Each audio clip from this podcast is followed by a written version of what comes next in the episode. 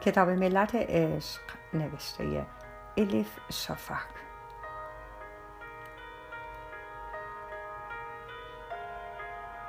ترجمه ارسلان فسیحی. چاپ سیوم انتشارات ققنوس. خانش توسط هوریه کوکلانی.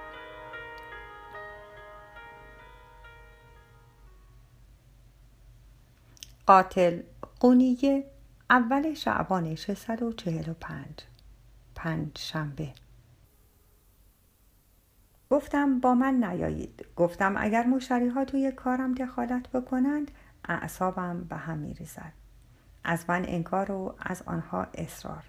گفتند تو این درویش را نمی‌شناسی. کارهای عجیب و غریبی می کند جادو و جنبل می کند باید خودمان به چشم خودمان ببینیم که مرده وگرنه معامله فسخ می شود. آخر سر رضایت دادم.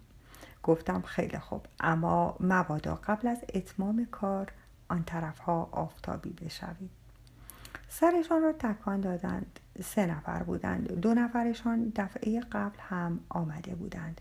اما سومی هم تا آنجا که از صدایش معلوم بود به اندازه آن دو نفر دیگر جوان و مضطرب بود. همگی صورتشان را با پارچه سیاه پوشانده بودند. انگار برایم مهم بود که بدانم که هستند. نیمه شب راه خانه مولوی را در پیش گرفتم. به آنجا که رسیدم از بالای دیوار آجوری پریدم توی حیات و پشت بوده ها قایم شدم. مشری ها به من گفته بودند شمس عادت دارد هر شب پیش از وضو گرفتم بیاید و به حیات و به گوشه ای بنشیند و برود توی فکر. تنها کاری که باید می کردم انتظار کشیدم بود. یک دفعه بادی وزید که نگو و نپرس. کم مانده بود شاخ در بیاورم. هیچ وقت این موقع سال چنین سوزی نمی آمد شمشیری که توی دستم بود یواش یواش سنگین تر می شد مرجانهای روی قبضهش عید یخ سرد شد. یک خنجر هم محض احتیاط پر شالم گذاشته بودم. حاله کمرنگی دور ماه را گرفته بود. از دور صدای زوزه حیوانهای شب رو می آمد چه صدای شومی بود. آرامشم را به هم زد. در یک آن دچار حسی عجیب شدم. شاید هم بهتر بود همان لحظه همه چیز را رها می کردم و از آن جای بدشگون دور می شدم اما این کار را نکردم. زمان زیادی گذشت. پلک هایم سنگین شد. همینجور ناخواسته خمیازه می کشیدم شدت باد که بیشتر شد فکرها یکی یکی بدتر هجوم آورد به ذهنم. صورت آدم هایی که کشته بودم دایره وار بالای سرم میچرخیدند مثل کرکس هایی که بالای لاشه میچرخند. نفهمیدم چم شده. مردی بودم که به خونسردی معروف بود. زود دست باچه نمی‌شد. علاوه از آنهایی نبودم که دوست دارند به گذشته فکر بکنند. برای اینکه حالم سر جایش بیاید کمی سود زدم.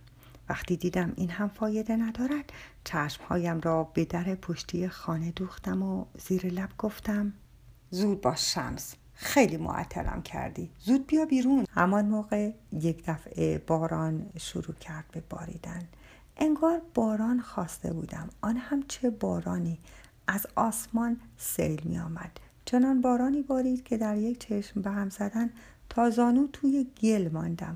از سر تا پا خیس شده بودم. گفتم لعنت. صد بار لعنت. زمان نمی گذشت. رگبار قطع نمی شد. دیگر کم بود بگذارم و بروم که یک دفعه صدای ترقا ترق شنیدم. یکی توی حیات بود. پای دیوار قایم شدم و نگاه کردم. خودش بود. توی دستش یک شم گرفته بود. مستقیم به طرفم آمد. چند قدم مانده به من ایستاد. شمس پرسید. شب قشنگی است مگر نه؟ این مرد با خودش حرف می‌زد یا کسی پیشش بود؟ قاطی کرده بودم. نکند با من حرف می‌زند. یعنی می‌دانست من آنجا هستم؟ یک دفعه متوجه چیزی شدم که خیلی حیرت زدم کرد.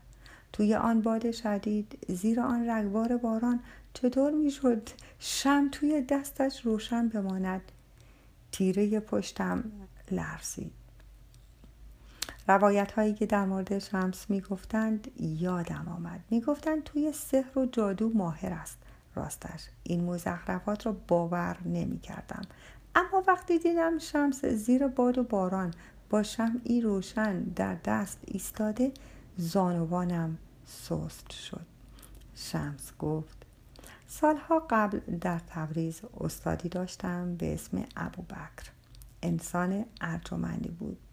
یادم داد که هر چیزی زمانی دارد. این هم یکی از آخرین قواعد است.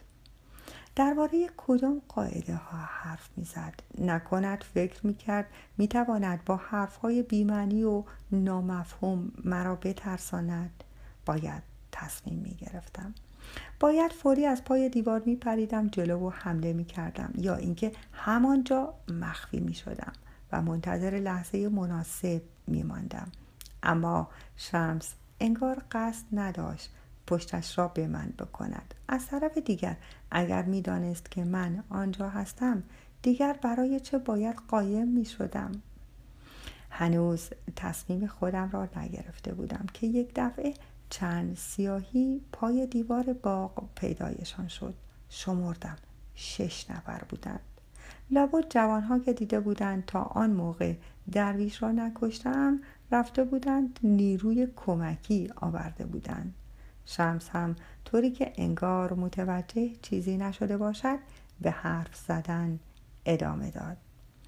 قاعده سی و هفتم. ساعتی دقیق تر از ساعت خدا نیست.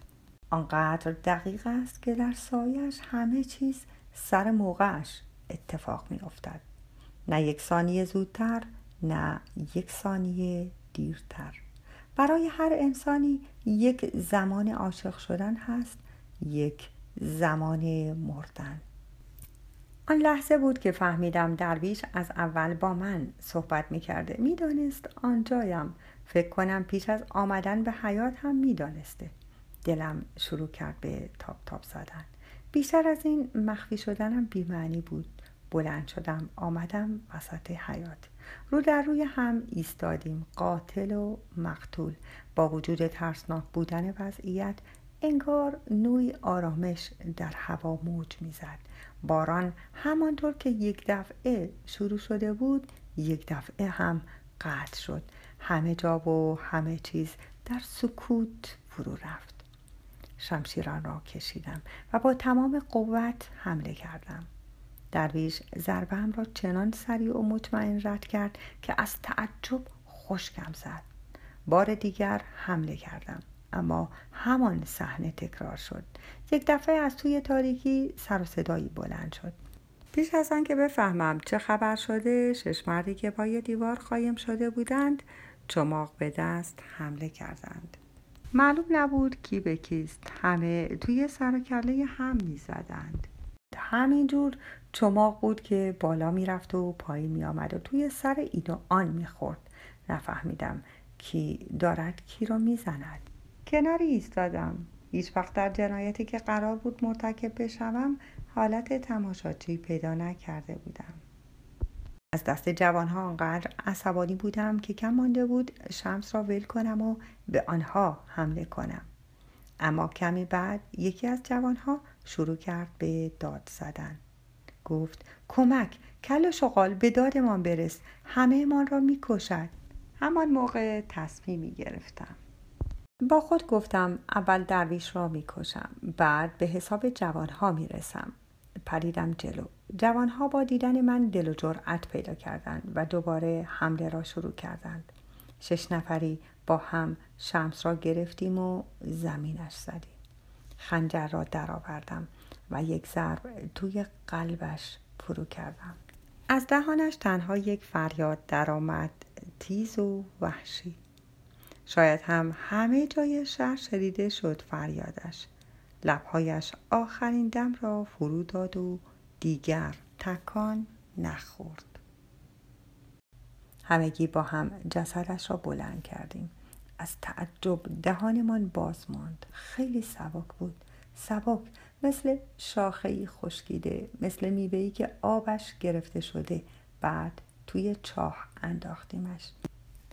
یک قدم عقب رفتیم و منتظر ماندیم صدای در آب افتادنش را بشنویم. اما صدایی نیامد. یکی از جوانها گفت چه شده؟ نکند این یارو توی آب نیفتاد.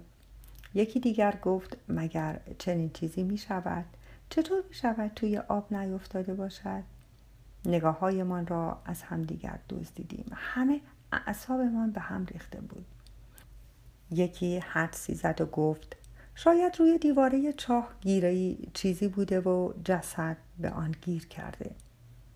عاقلانه ترین توضیح همین بود. وانمود کردیم که قبول کرده اما همگی خوب می دانستیم این سکوت را با گیره و چنگک و اینجور چیزها نمی توان توجیه کرد. آنجا در سکوت چقدر منتظر ماندیم نمی‌دانم. یواش یواش آسمان از سمت مشرق به سرخی می‌زد و سحر نزدیک می‌شد. کمی بعد در پشتی خانه باز شد و مردی بیرون آمد. فوری شناختمش. مولانا بود. با نگرانی صدا زد. کجایی جان من؟ شمس. عزیزتر جانم نکند آنجایی. جوانها دست و پایشان را گم کردند. بعد یکی یکی از دیوار باغ بالا رفتند و به آن طرف دیوار پریدند. می‌دانستم یک ثانیه دیگر نباید آنجا معطل بشوم اما نتوانستم جلوی خودم را بگیرم. برگشتم و نگاه کردم. و آن موقع دیدم مولانا مستقیم به طرف چاه به راه افتاد. سر چاه که رسید خم شد و مدتی همانطور ماند. لابد چشمهایش داشت به تاریکی عادت می‌کرد. بعد یک دفعه انگار چیزی دید. به عقب برگشت. زانو زد و فریاد کشید. کشتندش. شمس را کشتند. از دیوار پریدم. بی آنکه بتوانم خنجری را بردارم که خون درویش رویش بود. به سرعت شروع کردم به دویدن. از کجا می دانستم؟ حتی با گذشت سالها باز هم نمی توانم بیستم و مجبور می شوم مدام از خاطره آن شب فرار کنم.